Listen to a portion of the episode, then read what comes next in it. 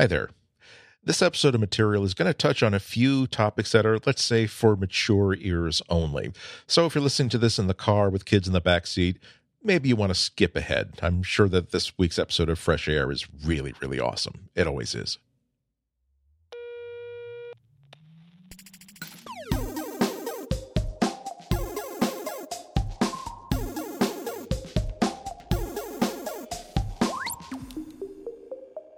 Good morning, afternoon, or evening. Please delete as appropriate. Hello there. This is Material, episode 193, and I am Andy Ihnatko. And I'm Florence Ion. And if you've got a helpful app like Pocket Casts, which is uh which comes from a an old friend of ours, you know, those apps can help you delete the podcasts when you're finished listening to them. It's really quite something. now, see, that sounds like a passive aggressive response to a really, really mean spirited comment. Like, like no, like no, no, no, no. Okay, no. I, I, don't, I don't know that, I don't know like where that came from. It just the something in the way that it was formatted it, sounded like, well, you know, most podcast catchers have a feature where if you don't like the show, you can actually delete it. Maybe you're too stupid to know that that has that feature. But I promise you, if you look at the help figure, or if you if you have your caretaker check it out for you, I'm I'm sure that you just sort of like found this phone in in, in, in a rubbish tip or something. Honestly, I just had Pocket Cast on my mind this morning, and I was trying to I was trying to drop an unpaid ad for. Oh. our old friend Russell. But then I guess that came out a little strange because because I'm a little loopy this week. But Pocket Cast was on my mind because there's a new UI update. So oh. I was just thinking about it. Uh yes, you know we should see. I, I keep thinking of that uh, one. This is episode one nine three, which is yes. a number that's lower than two hundred, but uh, mm-hmm. uh, approaching. If we were to graph it out, certainly intersects with the number two hundred soon weeks. enough, and that perhaps we should have Russell back on if he's not too big, not too big for us. He might is be. How we're asking him.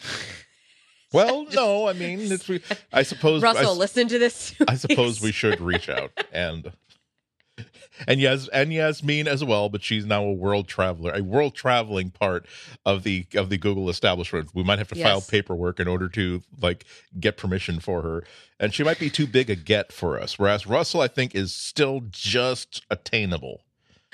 Uh, whereas you and I, we're just here at home and in the comfort of our own homes uh, enjoying what's left of coffee or whatever we had from this morning and staring at each other through the digital interspace. Isn't it? isn't it wondrous what technology can do for us these days? Yeah, I you know I still remember the first time that I had like a live stream. I, I, I talked to somebody via the internet for like a live stream sort of thing, and my brain told me that I was on the telephone, but it was like, no, you're listening to a pure digital recording of yep. this voice. How is this happening? So yes, let's all let's still remain humbled by it, and not not not allow our cynicism and the fact that it's too especially my case, not my cynicism because well, I can get pretty damn cynical. it's it's a it's a pretty good fight between like millennials and Generation X because we are we we uh like the the baby boomer generation invented the word slackers just to just to have a way of dealing with us. We we grew we didn't just simply uh have the opportunity to watch david letterman. We were kids and we had our attitudes basically formed by the most influential wise ass in american television history. So this is this is this is why like we're not really compl- my generation is not so much complaining about global warming or the rise of, of fascism. You should, but yes. well, but exactly. We're we're just like, oh right, we knew this is gonna happen. Like sure, like anything else is gonna happen. We we're content to sit back and watch the world burn around us. Andy, speaking of watching the world burn, uh, and we can stream it because we both use Plex. I was about to. I was actually about to go there. Uh, we got a couple of comments on Twitter about Plex, which because so, we were talking way, about Android I, TV last week because we both right. we, you got a Mi Box and yeah. Yeah, I'm. by the way, I have been uh, enjoying it. You know what's really satisfying, folks, is that last night I, you know, I was watching Bravo. Um, was Real Housewives of Beverly Hills on last night. So I was I was tuning into the ridiculous drama. Um, there's some big storyline going on this season, and uh, Mexican Dynasty was was on after it. And I've heard good things about this from my reality TV circle of friends. And so I went in and I added it to the DVR, the YouTube TV DVR, because I said, you know what, we're not doing this thing where I stay up late watching Bravo all night because I need to like be a sensible person. Uh, and it was very satisfying to click on the remote and do that. Like it just brought me back to just brought me back to old TV. Old It brought me back to 2006 TV yes. interface because that's basically what it is. Um, and I just miss that satisfying click of it all because uh, I've been doing everything from my phone for the last like seven years, if I think about it. Clicky clicky buttons are a really good piece of interface. I hope they don't go away. I, we're of as an, as the animals we are. I feel like we've evolved to just get so much gratification from this. But perhaps it will stop. You know, we were just talking about generational differences. Uh, perhaps it will stop with my generation because I wonder if you're a baby growing up with no satisfaction of a physical, you know, button. How are you supposed to get that chemical feeling? This is Yeah. I, I I realize I'm getting very deep and existential here. No, but no, it's it, it- this, But this this fits me, in with flow. uh, uh, okay. I, I was on I was on Reddit the other day, and there's a forum where it's just basically people asking a serious question and expecting and hoping for serious answers in response. And someone I finally came Don't go on Reddit for that, by the way. so I came across a question that really, really made me think and also made me realize how big a gulf there can be between two Mhm. people who are only like separated by 10 years. And this person was asking, like, people who grew up without the internet and without mobile phones, how did you fill your day? and like, I like was just yeah. and it was like I, I feel like it was it's such a weird thing to say well like we i i i can't say what we would do. Like i would like walk home from school and maybe you know there there's payphones and like vending machines that i would see if there was any change left over. And while i'm walking home from school Right, And- you would hit up the hit up the the liquor store at the corner right across the street from the main street that leads to your house, and you'd go get Laffy Taffies because that was like the one place that a nickel would get you anything. yep uh, or in my in my case it would be a hostess fruit pie at, at brockelman's Mhm. store Yeah, mine. Yeah, mine Yep. was. uh It was like this giant basket of just like loose candy, and it would just be like five to ten cents a piece. this is mid '90s, folks. Um, so and I would just take a bunch of stuff and go Yeah. home with a bunch of stuff in my pocket. Ah, yeah youth. but it's it's it's weird to have to we, i i've never felt more quaint than when would have to explain that like yeah okay we, we would goof off like but okay maybe we'd watch tv like when we get home from home from school for a couple hours and we're not supposed to be At doing it before mom but- and dad got home. but Mhm. like but they're saying well you don't have like s- social media apps you can't keep in touch with your friends and i can't believe i didn't re- actually respond but i found myself you know putting on my suspenders adjusting my bow tie and saying well kids we would go to this place called the mall and it was sort of an unspoken agreement that if we were bored and had nothing to do, we would go to the, the food court in this place called the mall and we would see friends from school and people we don't even particularly like from school and that kid that was kind of weird so no one really known him from school and then we'd go we just hang out and we'd maybe go see a movie See, or this is a, an incredible departure from what this podcast is about, but I want to stay on it for a second because it is related.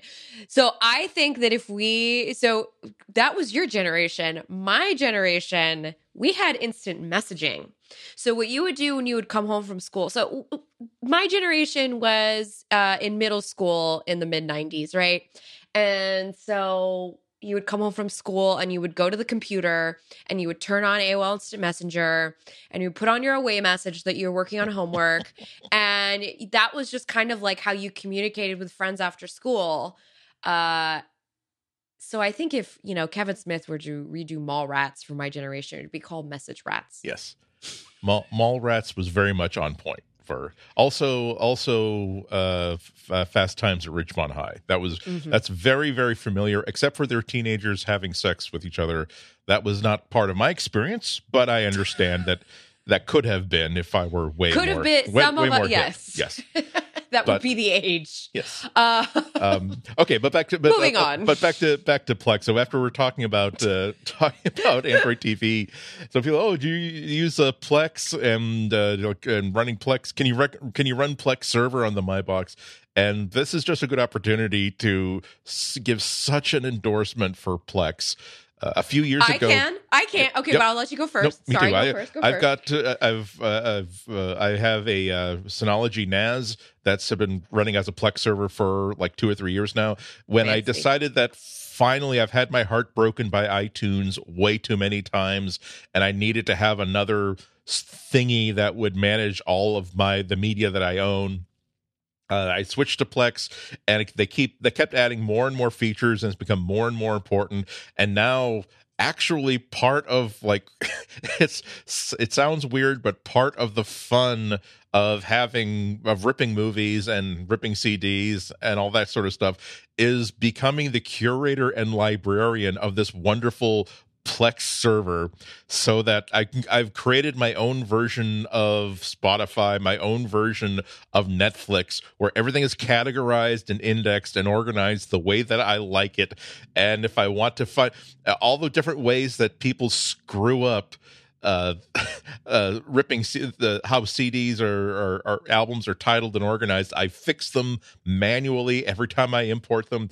And the great thing, if you never, uh, if you've never used Plex before, uh, it's an app that you can run on a PC or a Mac or a Linux machine that will basically host your content and will also stream it anywhere on your local network or anywhere on the internet and will also sync between devices. So and the other cool thing is that it's not just you. You can also like let your friends and family have access to your Plex server remotely. So you can basically all, everyone share everybody's CDs or or even better, your taste in movies, television, and music becomes the iron rod that forms the backbone of your family's cultural awareness. And it also has a DVR so you can record stuff and see stuff. But it is, it is fun getting this thing going and keeping it running. So this is incredibly prescient because the reason so my husband set up his Plex server before I moved into his house uh several years many many years ago. And on his the server basically existed as uh, a dumping point for for all the things we were watching. for all the things we were watching. Okay, you're you're you're audibly winking there, and I can see that you're visually winking there. Yes. Um. So Do do I want to pull at the this loose thread on this sweater, uh, or should I just let it? Uh, listen, I pay for so many streaming services now, so I can say what I want. Um. anyway, so that's how White first existed, and then as um as I you know built a, a home here. I also brought in my media and you know it's it's very interesting to like think about it that way right? Because when you're moving into your house you're not now you're not just moving in like your physical stuff you're also moving in your digital stuff right, Right.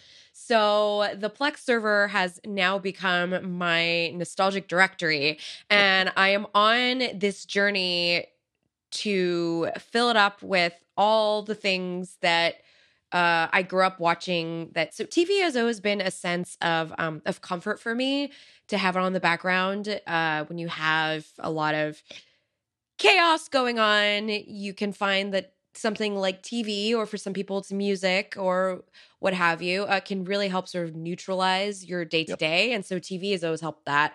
You know, you, I came home from school, I would put on um MTV back then was very geared for my generation. So I, you know, put it on, have like the social aspect of the show on. And that kind of became like the way that I built like my workspace. So I started loading up Plex with all my 90210 DVDs, all of my all of these DVDs that I had curated from my college years, from, you know, uh, going to all the used uh, record stores and things of the sort and just putting them in the cloud and just saying, you know what? Now I'm creating my own like nostalgic station. And I'm bringing this up because I also want to say rest in peace, Luke Perry, because this week in particular made me. So I was I said I've been talking a lot about this, but I have been very sad about the passing of Luke Perry because he was taken too soon and too suddenly from us. And um, he was actually a pretty great guy in just like the celebrity canon, which is why he's been receiving a lot of which is why it is such a big deal this week. And I'm so thankful that I have like all that 90210 stuff. Like, not only do I have DVD. Now I'm just talking about my love of 90210. But not no, only do no, I have DVDs, but I also have, you know, all the all the stuff I've collected that, over the years. That, that, ties in particularly because I've had people I've I've talked and written about Plex before, and there's mm-hmm. always a few people out there who are going to say, "Oh, I can't even remember the last time I bought a CD. I'm just streaming. I don't know why dinosaurs." And what you don't understand is that I uh, it's there's a difference between renting something and owning it, between being a user of something and a curator of that thing where you've created for yourself you, you you own this collection of episodes of 90210 you've got it exactly where you want it and how you want it. And bonus also, footage that i found and, from the internet over the right. years. And but and that's one thing that's one of the things that, that plex lets you do.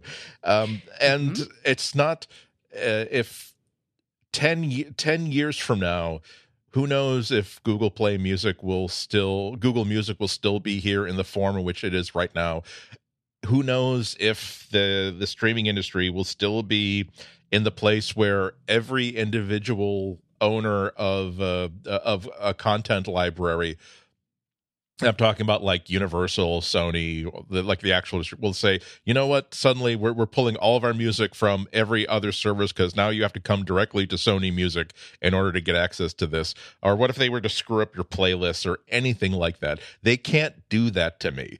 And if you know, God, mm-hmm. and if God, all I have to do is uh, maintain a backup of this four to six te- uh, actually i think it's now it's up to seven terabytes of movies and tv and music and this will always be there like i will uh, i have pictures of what my cd library looked like like when uh, like when i was like in my early to mid 20s i had this big big rack of those the, they took up so much space. Yeah so but, much space. but like the um the thing is like that was the constant of like here's how i access my my music library. And of course different different formats come and go and you suddenly decide that you don't have room to store 500 cds anymore uh, but the thing is now that i have all this digitally it doesn't matter that this is just a simple little black shoebox that runs off of 110 power.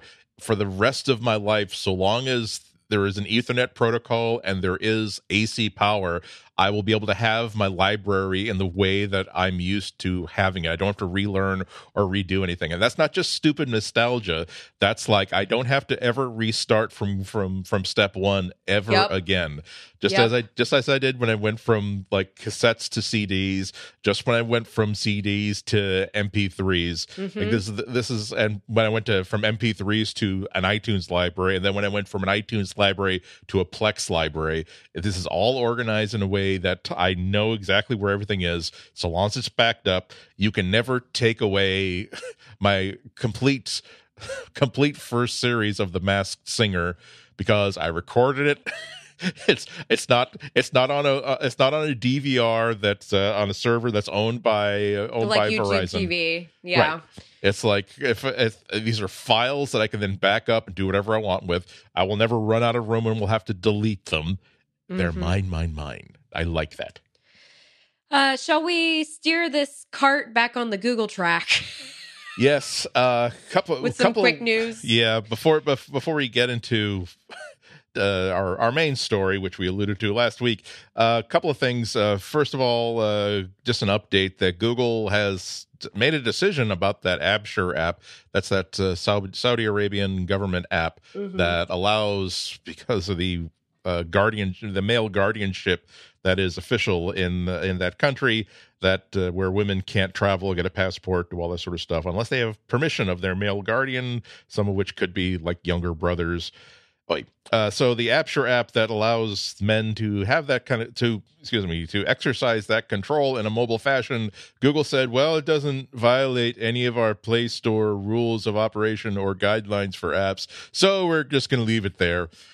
As if really the fact that okay, so just because it asks it asks for permissions for before using location, that's really not what we were sort of arguing about. We're arguing about whether or not you have a role to play in or to not yeah, help I know. out this sort of stuff.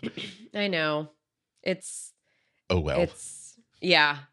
I know. I I know. It really sucks to say that, but it's it, there's a huge there's a societal, I mean it's it we have to change humanity. Yeah. Maybe it's just awful, but it is true. We have to change humanity. Yeah. Well, we just I just I. I'm only speaking for myself, but it's I I wish that Apple and Google and all these other companies would just demonstrate that there is a line that they won't cross. Just promise me that it's some we don't know that what that line is, but at some point some government is going to ask them or going to either by putting out a, an app that follows all of the guidelines but does horrible things to honest free free people uh, or by demanding changes to uh, devices and infrastructure again so that the iron boot on the heel uh, on the on the neck of innocent freedom loving people is clamped down even tighter thanks to the technology that these companies are providing and say you know what we decided that we don't want to do that i know that I know that you basically allow a certain form of slavery, but the, uh, we've kind of decided that we're we're an anti-slavery. You don't company. violate any Play Store. as as handy as your slave monitoring app is. Uh, user interface, it's great. Again, you're asking for permissions. You're not. It's properly sandboxed. right within material design, no problem. Unfortunately, it's evil. Like really full on evil, and we don't want that kind of karma on our backs. I mean, it's just yeah, it's ay ay ay. So just to, just an update there. Um, in uh, I won't call this worse news, but uh, this story just broke about an hour before we recorded. Uh, a really significant zero day vulnerability in the, the Chrome browser has been discovered. Uh, it's been being exploited in the wild, and it is it has been patched. Uh, but uh, as uh, Justin Schuh, who's uh, an engineering director on Google Chrome, said on Twitter, "quote Seriously, update your Chrome installs like right this minute."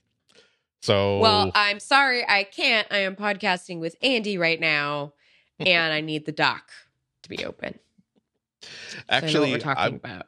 I was well, I was pleased enough to find it. You, it's fixed in Chrome update 7.2. Get up, got your pencil. 7.2.0.3626.121.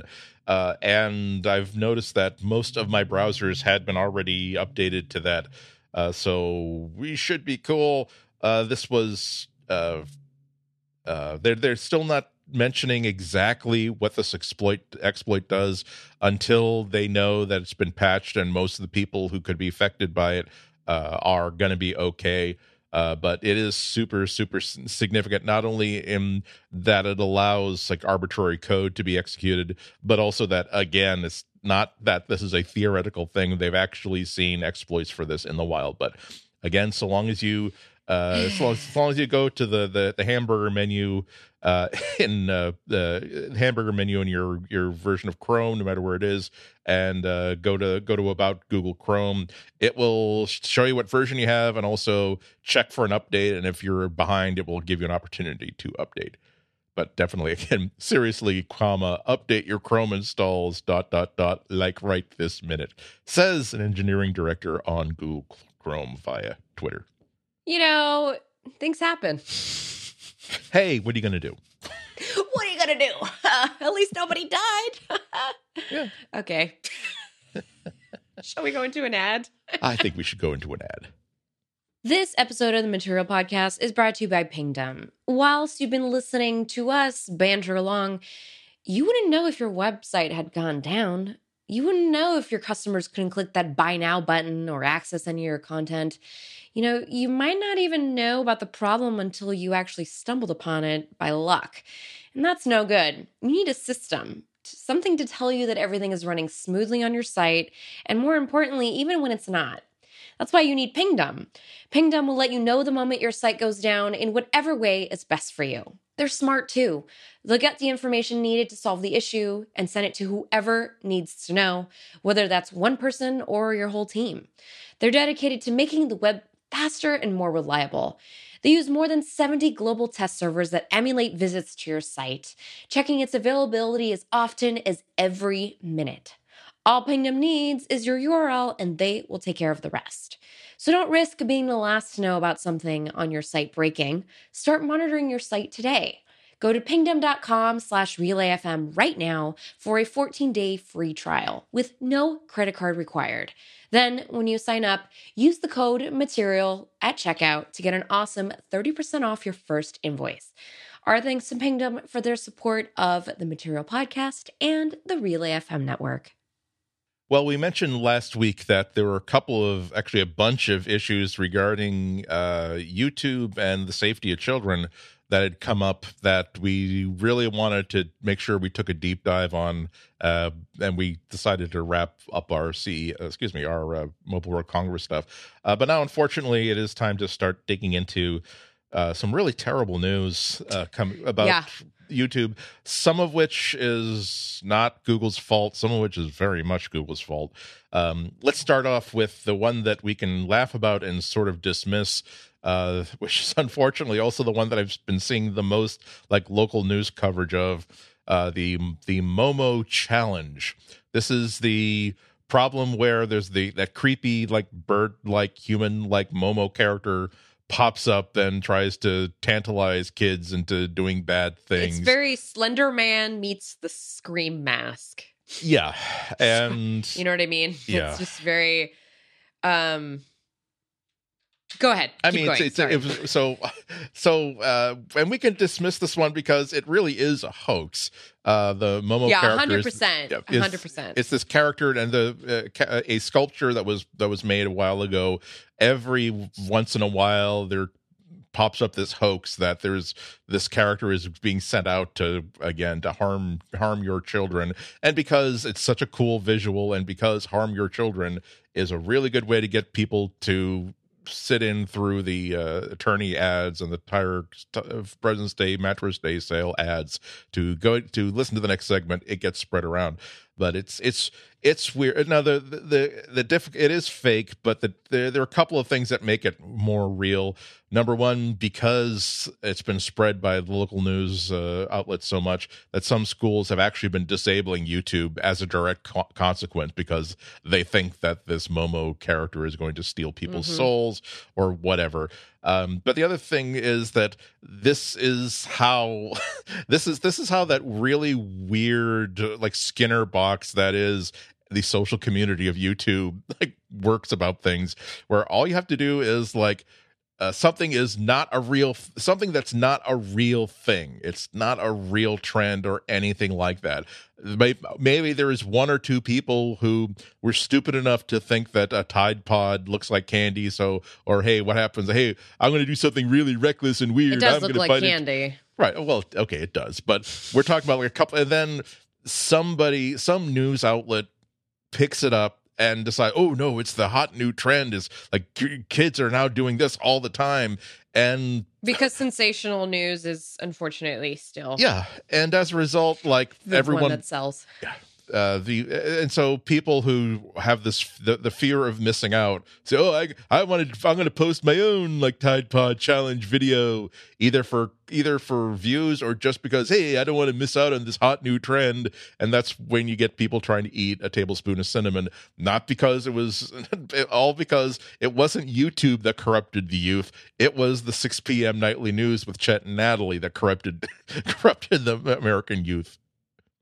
Little, little shout out there for uh, Boston Boston uh, kids who were grew up with WCVB Channel Five for Chet and Natalie, their your nightly married news team, when they got divorced, it really, really shook me because it's like was that Chet, a thing? Chet and Natalie, they were. It was, you know, it's like it's almost like mom and dad getting a divorce. You know, it's like I my the bedrock of my understanding was that Chet and Natalie were on the news desk. They were married. They were pilots and everything, and they did everything together.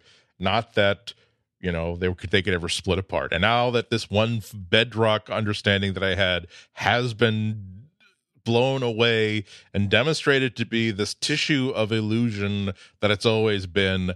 I need to recalibrate what is up and what is down. My magnetic north has been spun around mightily. This is uh this is also a thing that can be said to parents about YouTube and how they allow their children to just watch whatever's coming through. Yes. uh what you thought YouTube was good for, it's actually bad for now. See, they, they, they were also the co-anchors of the Boston Marathon coverage. So it was like, okay, are they going to be able to like patch things up enough so that they could still co-host the Boston Marathon?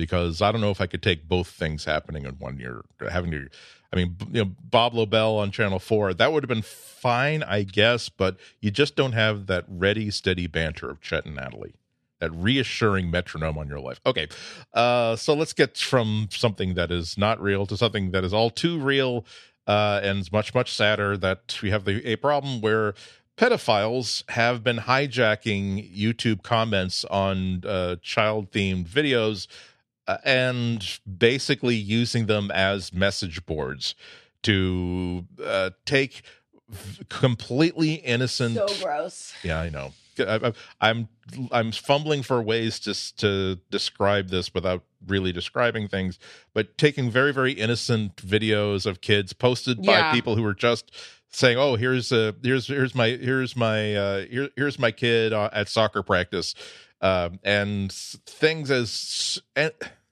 there's there's no limits to how creepy any converse any conversation that pedophiles will have about anything will be. But they'll b- do things like someone a kid falls down as oh look uh, if you fast forward to like five minutes and 31 seconds you can actually see like the back of the knee. So be sure to fast forward to that. And also using it sort of as message boards so that they can have conversations with each other and swap links to like actual horrifying content that's outside of youtube um, and it's as it's a huge, huge. It's became a huge, huge problem. Partly because of just on the face of it, but also because YouTube's algorithm, which doesn't know any better, but would then steer the pedophiles to, oh well, if you're interested in this video of uh, a kid uh, of kids playing soccer, here are other videos of kids playing Right. soccer, and here's a here's kids playing this other game, uh, which is horrifying. Uh, even though it's com- again com- you can understand how uh, how a an algorithm that was taught that the world is a friendly and safe place has to be taught that there are hideous horrible people out there. Um, now on a uh, on a commercial level it's caused a lot of major advertisers to pull their ads from youtube we're talking uh, Nestle, Disney, AT and T, Hasbro, a lot of kid-friendly uh, uh, uh, advertisers, uh, which has kind of this has been going on for a while, but of course, only after advertisers started pulling their ads. Uh, did they did YouTube suddenly decide that they need to address it? Uh, the easiest and quickest thing they could do was to simply pull the plug on comments uh, immediately. Their uh, uh, they're locking comments on all videos featuring 13 year olds and youngers. Uh, ki- uh, videos that are featuring uh, 13 to 18 year olds have limited comments on a kind of on a case by case basis. Um, so, okay. Oh, If, if that's just doesn't the fix anything, by the way. It just absolutely anything. does not fix anything. and it also punishes people who are who have been creating good kids content who might have had like monetized videos and might have been counting on uh the traffic they're getting from the from the engagement they're getting through message boards yep. uh, excuse me through the messaging uh, that they've Mhm. got uh, on those videos but it just points out exactly how quickly uh, flaws in this non-human curated system are going to be found and exploited by bad people um, related to this is that so um, YouTube did something quite smart a few years ago by creating YouTube Kids, which is a special app that says, "Hey, you can. It's safe to give you have this this app on your kids' devices because it's a special uh, special YouTube Kids. It will not have like anything that you would not want a, a kid to have." But nonetheless, it's apparently not being curated nearly as well as it should be. Uh, for one thing, you've got these. In, in addition to the above problems, you have griefers who think it would be funny to well let's take let's take this there's a game called splatoon that's really really popular with kids. And of course they a lot of, a lot of kids they like to watch gameplay videos. So mm-hmm. what let's let's do like a gameplay video of splatoon but then like suddenly cut to like a really stupid joke about uh, about slashing your wrists. And because it's a kids video it'll appear in the youtube kids channel. And it would also the algorithm will point you towards other videos like that it's again it's hard for an algorithm to understand that if there's a way for a human being who is either stupid or malicious or sick or all three to screw anything up, they will screw it up for everybody. Either because they think it's a joke or because they have no clue or no care about the damage they're doing to a larger system. This is just us talking about it in America. Um, I'm just thinking, I'm thinking about my cousins overseas who are young, young kids and who are watching YouTube as their as their treat. You know what I mean? Yeah. Like they're watching they're watching cartoons on YouTube. I don't even know what the heck those cartoons are. Um, but who knows like what's coming through there. And I now we have to start saying, well, at what point do we draw the line so that we can make this like safe for people again? Because it's honestly a little rampant. This is not like a TV channel. A TV channel, I'm thinking of like what I grew up with. I grew up watching Nickelodeon and, you know, uh whenever there was a preview of it, Disney Channel, and those things are very very curated and yeah. very like editorialized and it very yes it is like the channels are there to you know offer a platform for advertisers but at the very least there was like a giant um there was the stakes are higher in that sense, right? Because there is a company that is profiting from all of that, and so they want to make sure whatever content is going forth uh, is is good enough to keep those advertisers around. YouTube has to start thinking around the exact same uh, lines. Is that it is content? It is like a TV channel on the internet. And I understand the idea of YouTube is like you're the one who creates the content, but that content needs to be heavily vetted because when you have this really open platform, uh, it becomes a breeding ground for other things. And I just don't understand how you're on a product planning commission and you're not thinking about how things could go wrong. Don't people do this when they're planning, uh, you know, like when they're planning cities, like when you're when you're planning out a city or when you're planning out a building or I, I like engineers think about those sort of things. So why aren't they thinking about it in terms of like internet product?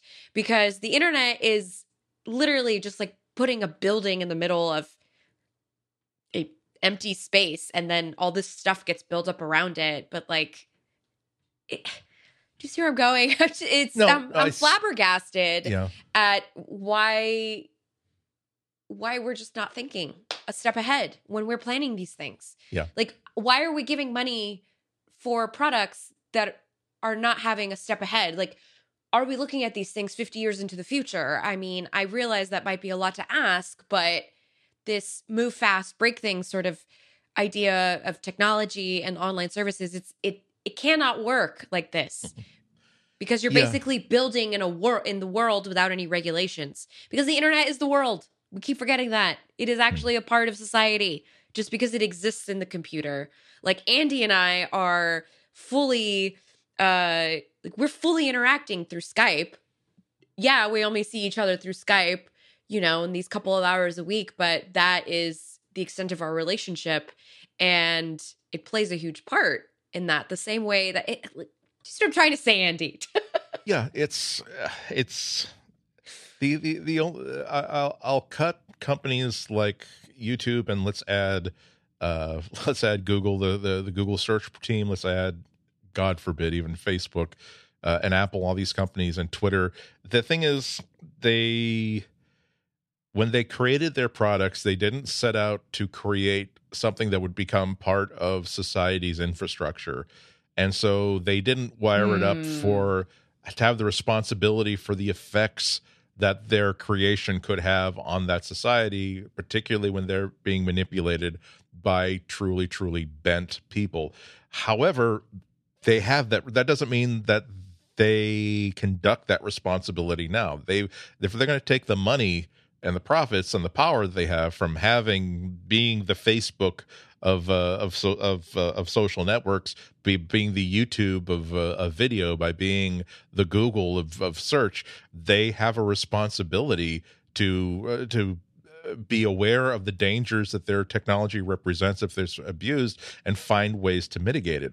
Like uh, particularly, what gets it, what gets me what gets me upset is that. Um,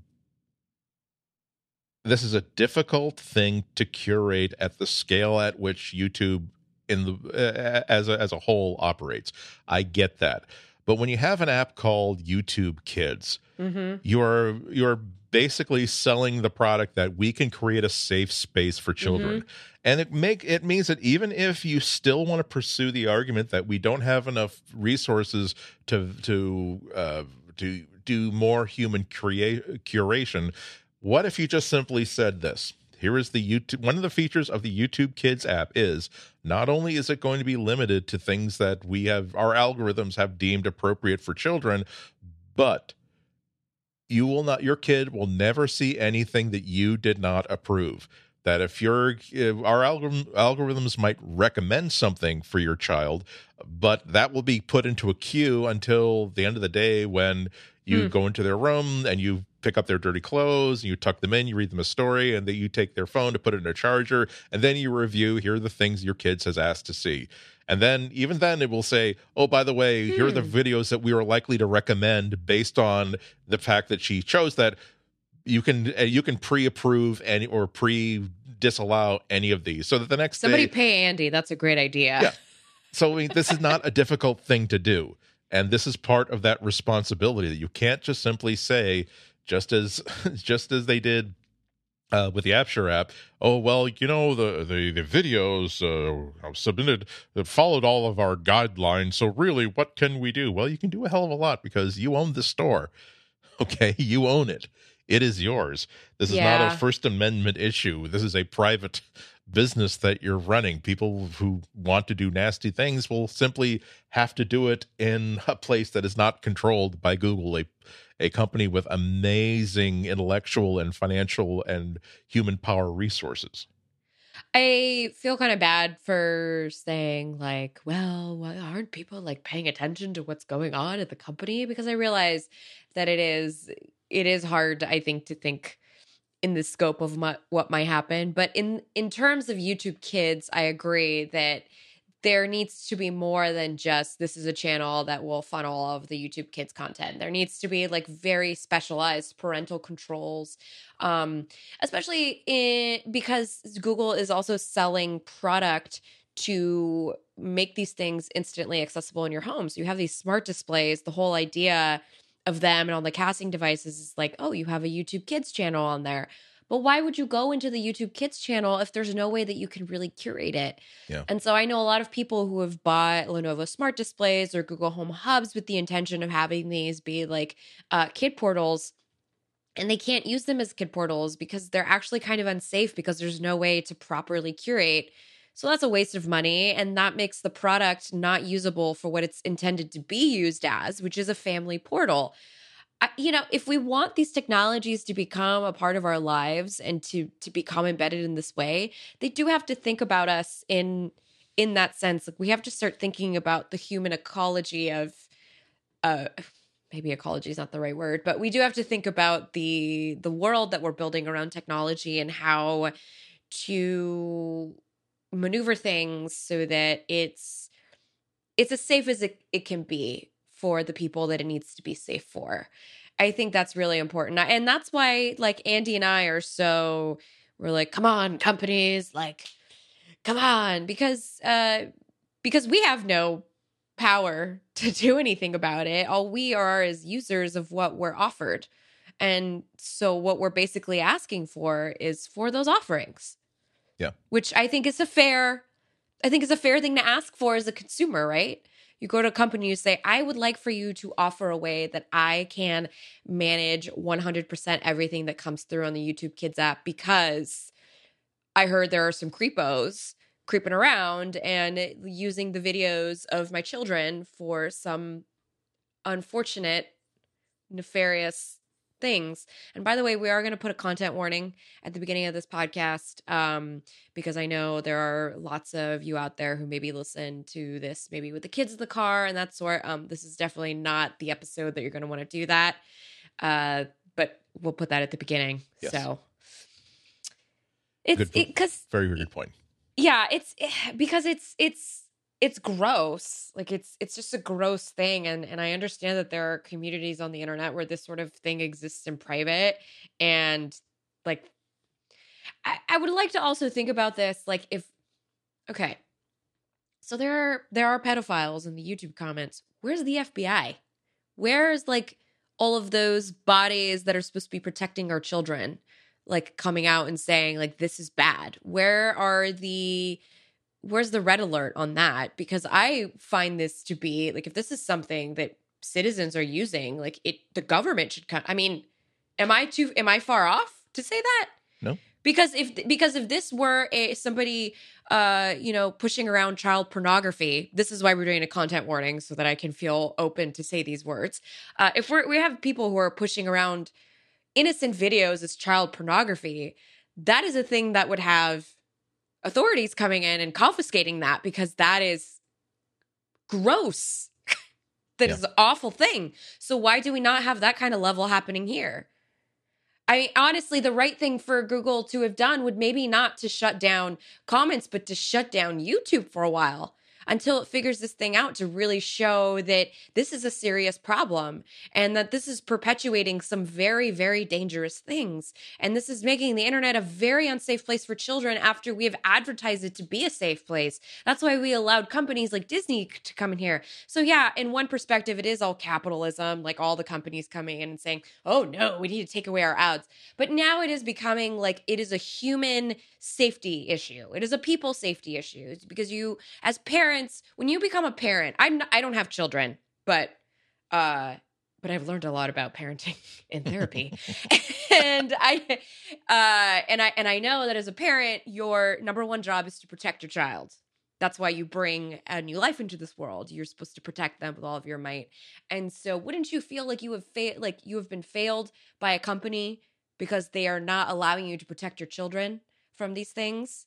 I know evils exist in this world, but this is an evil that is non consensual because it is using videos of children for sexual purposes, which is absolutely messed up and needs to be treated as a national emergency. And I realize that that sounds like absolute hyperbole coming from me, but if I had a child, I'd want to protect them. And this is not enabling me to protect them. And I think that's a huge failure on on YouTube's part. There's a reason why this particular crime infuriates all of us.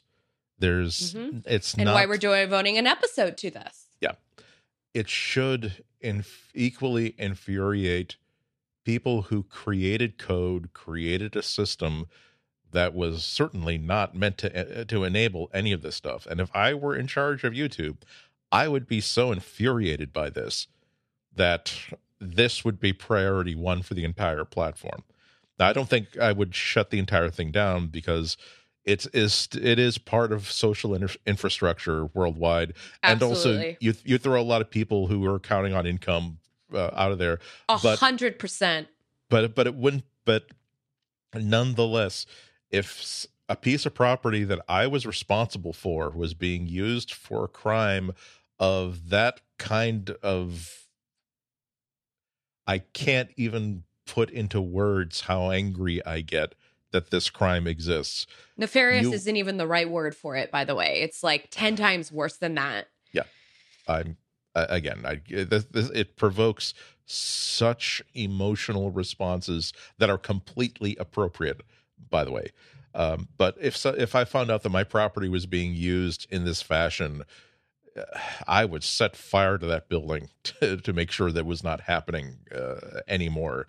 Uh, the I, I'm not quite satisfied with YouTube's response as yet, uh, because this is this is how this is uh, this is how important things get taken away from us when you have this uh, when you, when you have like a public park which was designed for that just as an just as a more innocent example you have a public park that was really designed as a place where here's a place that doesn't belong to anybody it belongs to everybody. And so if you want a meeting place here's a place where you can all meet. And if you want to have athletics you can have athletics here okay and here is some we're gonna we're gonna pay for nice greenery we're gonna pay for uh, occasional band concerts, things to basically make it. And we're to pay to keep the uh, keep the basketball courts and the and the and the and the softball fields nice and nice and tidy. And then there are people who decide, "Ooh, look at all those beautiful flowers! I'm just to rip them up for myself." And even worse, there are people who said, "Ooh, you know, I mean, I certainly don't want to sell drugs in front of my own house." So why don't we just like set up that home base on this field is going to be where you come to buy drugs from me. And if you want to shoot up drugs, well, go just go the other side of that handy fence right over there. While the And- kids are doing their little league t- Right. tournament. And and suddenly the people who are not who are you the, suddenly this stops becoming the thing that it was intended to be, which was Mhm. something for the betterment of everybody, and becomes owned by the bad people, the the the the, the terrible people. Okay, and so it may it might as well have never existed to begin with. This is this is why I should I should wind this up because this is going on to I could I could go on for three hours about this, but this is this is why even as a little kid, one of the most inspirational lines of any pop culture media that I ever came across was from uh, Willy Wonka and the Chocolate Factory. You know the, the the song "Pure Imagination." Mhm. But just the just that one line, if you want to view paradise, simply look around and view it. Which to me meant that, well, congrat you, you want to be like a, congratulations, you're here. This is this is paradise all around you. All you have to do is not F it up. And if, so- Exactly. and if someone has effed it up, try to fix it and put it back to its its Because design what- state. Okay? And Mhm. that's that's Mhm. one of the things that comes back to me when I think of situations like this.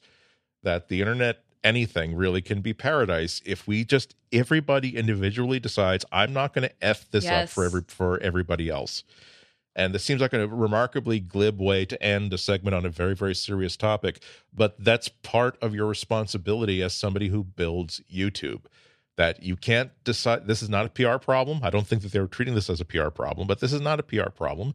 This is not something that requires a subtle uh a subtle approach. You got to do what you have to do or else this will become this this beautiful park will become uh, the, Yeah. a crack garden and will never ever be what it was before. Okay, think think about all of the kids who they never felt as though there was anybody who was like them, anybody who was uh, who uh, could make them feel that they were not lonely anymore, that their their struggle Yeah. in a in school or in a social group was their struggle alone, and they found people kids exactly Mhm. like them who were just decided to speak into a webcam and tell them about Especially how crappy their day is. generation like the gen z i i know it's it's like cliche to say but this is the way that they communicate now and we have to make it safe for them going forward Yeah. because they're going to keep communicating this way. Again as we were saying earlier in this podcast babies come out now and they don't have buttons they have screens and this is how they this is becomes part of their communication. This is how humans are evolving. So we have to evolve the platforms as well to protect each other. It really is just we need to protect each other and it doesn't matter if you're a tech company and you're trying to make money there have there are people there who work and so they should you know there should be an ethos a general ethos of like we need to make sure this is protective Yeah. as a we can wrap this up and go into Mhm. commercial with one, another one of my favorite lines from Kurt Vonnegut. He said, uh, "We're all here to take care of each other, get us to help each other get through this thing, no matter what it is, or whatever it is." And on that note, we'll be back. And now for an ad. now for an uh, ad and, and other news. Well, everyone, go go take a quick break, and then we'll be back with a little Google News. And um, yeah, this episode of Material is brought to you by Squarespace. Make your next move with Squarespace. Squarespace lets you easily create a website for your next idea with a unique domain, award-winning templates, and more. Maybe you want to create an online store. Maybe you want to create a portfolio, or maybe you want to create a blog. Squarespace is an all-in-one platform that lets you do just that nothing to install, no patches to worry about, no upgrades after the fact. You don't have to worry about any of it because Squarespace has got you covered. They have award winning 24 7 customer support if you need any help. They let you quickly and easily grab a unique domain name. And all of those award winning templates are beautifully designed for you to show off your great ideas.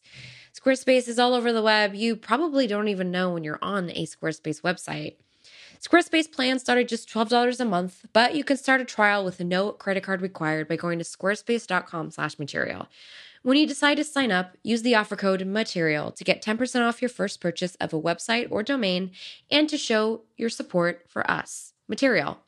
Once again, that's squarespace.com slash material and the code material to get 10% off your first purchase.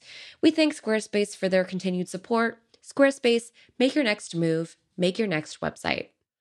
Well, um, the the news that we have for you next is going to be great news for Yes.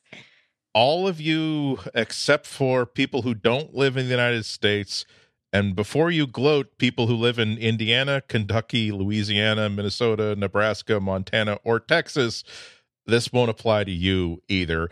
I, uh, Google Duplex is now live in 43 states, 43 United States states, except for again Indiana, Kentucky, Louisiana, Minnesota, Nebraska, Montana, and Texas, uh, and only So on parts of the Pixel phones. Midwest and the South. Yeah, I don't. Maybe, uh, maybe it was I the wonder accents. why. May- Maybe, Oh. maybe it was the accent. Because if you've forgotten what du- Google You Duplex so? was, I don't know. It may, I, I, let, let's let's remind people what Google Duplex is. That's the service where you can uh, Google Assistant service where you can ask the Google Assistant to, hey, make me a hair, uh, make me get me a table for two at Le Cigar Volant in uh, Seattle uh, on Tuesday at 7 p.m.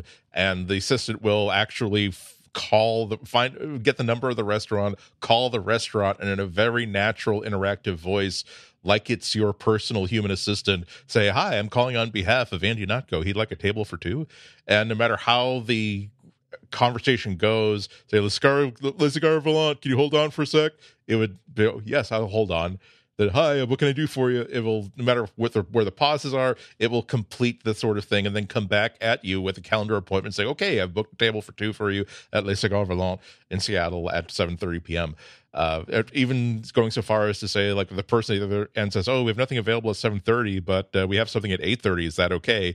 So yep that's okay. Definitely book it. So that was a demo at Google I/O that wowed a lot of people, while also giving a lot of other people uh, a opportunity to write a think piece on how how horrible it is that hum- that humans that computers are doing humans work. Uh, but they've actually got they've actually got released now. It's now It's because live. we're pissed. we're trying Yeah, not to lose our jobs, okay? Al- or also because it's it's like it's Thursday, and if we fit if we file something for this going to publish on Friday, that means we can get a three day weekend. That's often why why these think pieces get written. Uh, but yeah, so uh, it's it's released. It's it's done.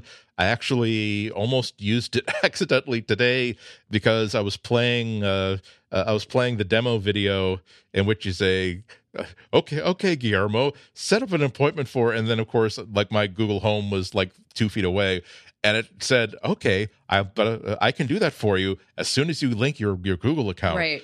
so fortunately i didn't have to like suddenly slap the thing and go abort abort abort uh, but it looks pretty cool they uh they did We, make a we couple don't condone that you slap your Google Home, by the way. yes well it's it's an inanimate object it hasn't been programmed to feel pain it wants you or- to say please after every command. I was I was hoping that like that, like tapping it would be like at the top is the you know like turn off the microphone or stop doing it. Basically, don't try to.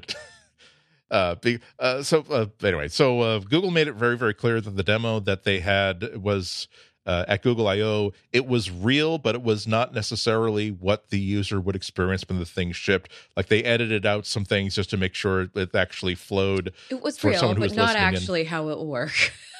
Yeah, well, well, meaning that like they they didn't want people to hear. Here's the name of the restaurant that he called, and here's uh, so a lot of this. So most of the stuff mm. that people were concerned about were addressed as so. As a matter of fact, the when they when Google Assistant calls, it actually says, "Hi, I'm a computer. I'm a computerized assistant," and what your what this conversation might be recorded. So now these are not necessarily Google being polite. This could be there are 50 states, and each of them has a different rule about how a, a robocall can behave and whether you can record uh, without without consent of the person who's called. Uh, I'm guessing that if there are seven states that are not on this list, it's because they might have some quirk. Although I will say, you know, Montana, there just might not be enough restaurants to make this worthwhile. It's like. Well, I don't know. I don't those know mountains someday, are. those mountains are going to get their own AI answering service. Yeah, exactly. Like, I mean, that would be Ugh, now I'm talking about automating people's jobs. I'm not going to go down there. I was just saying they could use this for the state parks. but I'm sorry I said that because yes. I love all my Mounties and I and I know how fun that job is. um so uh, the other, other other stuff that kind of came up they have a, a page for it, a support page for it for businesses uh, that says that for one thing, the Google Assistant will only use duplex uh, if it can't do it, it, it's it's not necessarily a, a, last resort, but if the restaurant already works with the Reserve with Google program, this is Google having partnerships with a whole bunch of automated like online reservation systems. If it can do it through an online reservation system, it'll do it that way. Uh, if you if you're asking the Google Assistant what time does this place close and this business has already through their google listing listed what their hours are it won't necessarily call them for everything. It will just call them if it's a piece of information that doesn't have yeah. And the business it's not going to waste their time. Yeah exactly i mean that's the whole point. And the uh, business but, can also opt out if they want. Sorry i just wanted to add that um i late recently people have been asking me like oh how did you find out about this business? And i tell them that i find out through google and um, there's a lot of traction. I i feel like i wonder if google's doing a bunch of stuff behind the scenes to kind of get people more into using it versus like a service like yelp or you know some other yelp is uh they, yeah, because somebody was like, leave, leave, a review on Yelp or Facebook. And I said, oh, no, I'll leave a review of you on Google. And they were like, oh, yeah, that's right. More people have been doing that. And it's like, yeah. Yeah. People use well, Google. See, that, that's another good example. Yelp has been ruined by both idiots who are like, I had to, I I asked for, I asked for coffee and they brought the coffee, but it wasn't like my favorite kind of coffee, so one star. Yeah and it's also been ruined by other restaurants trying to sabotage each other's reviews. So now you really can't trust anything that that gets said on that service at all. Oh goodness. Oh goodness gracious. Uh, Again, there is nothing so wonderful that other humans will not try to ruin it. Mm-hmm. Um, last thing is uh, uh, these are all actually all headlines that have been breaking breaking today. Uh, so the he- now there's a headline that I'm sure is going to get a lot of arrogant people making comments about. Um, Google does uh, Google does a pay hmm. study every single year uh, to figure out like if if it's paying people enough and if they're uh, paying people equitably. And the headlines are that a Google Pay study has been finding that it actually underpaid men uh, for many jobs. And so okay, cool headline, but before you start tweeting about, oh, you see, you see, it's all been, if anything, it's the men who've been who've been prejudiced against. Mm. Okay, so this is why you should, when someone says that or post that on Facebook, you should come back and most mostly point out that uh, this is uh, from the actual Google blog post that explains it. Uh, said, "quote There are a couple of reasons that the pay equity analysis required more adjustments in 2018 compared to 2017. First, the 2018 analysis flagged one particularly large job code." That is the level four software engineer for adjustments. Within this job code, men were flagged for adjustments because they received less discretionary funds than women. In this case, they're saying that there are uh, there are guidelines for how much you get paid, including here's your experience, here's the job that you're being hired for, uh, here's uh, the level of education you have. But there's also the person hiring you has a discretionary sort of bump they can give you. They have to justify it to a higher up, but they can just decide that they want to give you an extra, mm-hmm. you know, ten percent or fifteen percent or whatever. And so there's a, there's a discrepancy in the discretionary adjustments Continuing within this job code, men were flagged for adjustments because they received less discretionary funds than women. Secondly, this year we took to, uh, we undertook a new hire analysis to look for any discrepancies in offers to new employees. This accounted for 49% of the total dollars spent on adjustments. So they're talking about one employment category there was a problem with, and also they changed their methodology, so they things got skewed a little bit. Uh, so uh, the other problem with uh, saying that this proves that there is no inequality. If anything, it's the men mm. who are being mm. justified against. Is that this is there's a difference between like paying people the same and making sure that men and women have the same opportunities at a company. Um, one of the big complaints that uh, and consistent complaints against Google has been that two people like a, you, the famous level four software engineer you could have a man and a woman who are both being hired and the woman will be hired not as level level four software engineer but as a level three.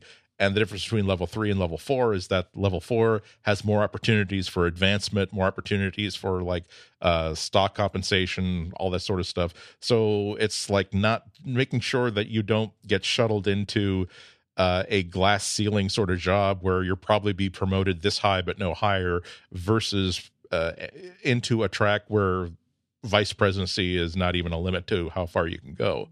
Yeah, you know, I just I thought it was very funny.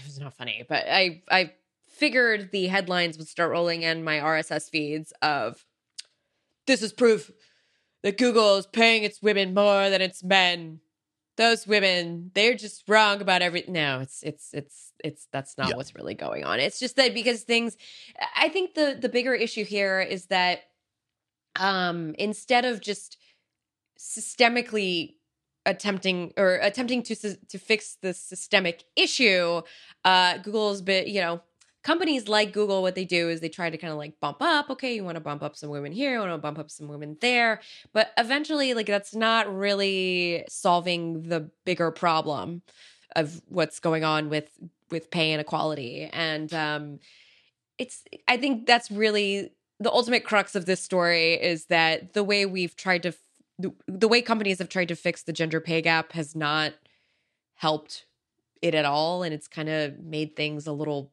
weird and making it harder for some of us. So maybe let's figure out something new. Yes.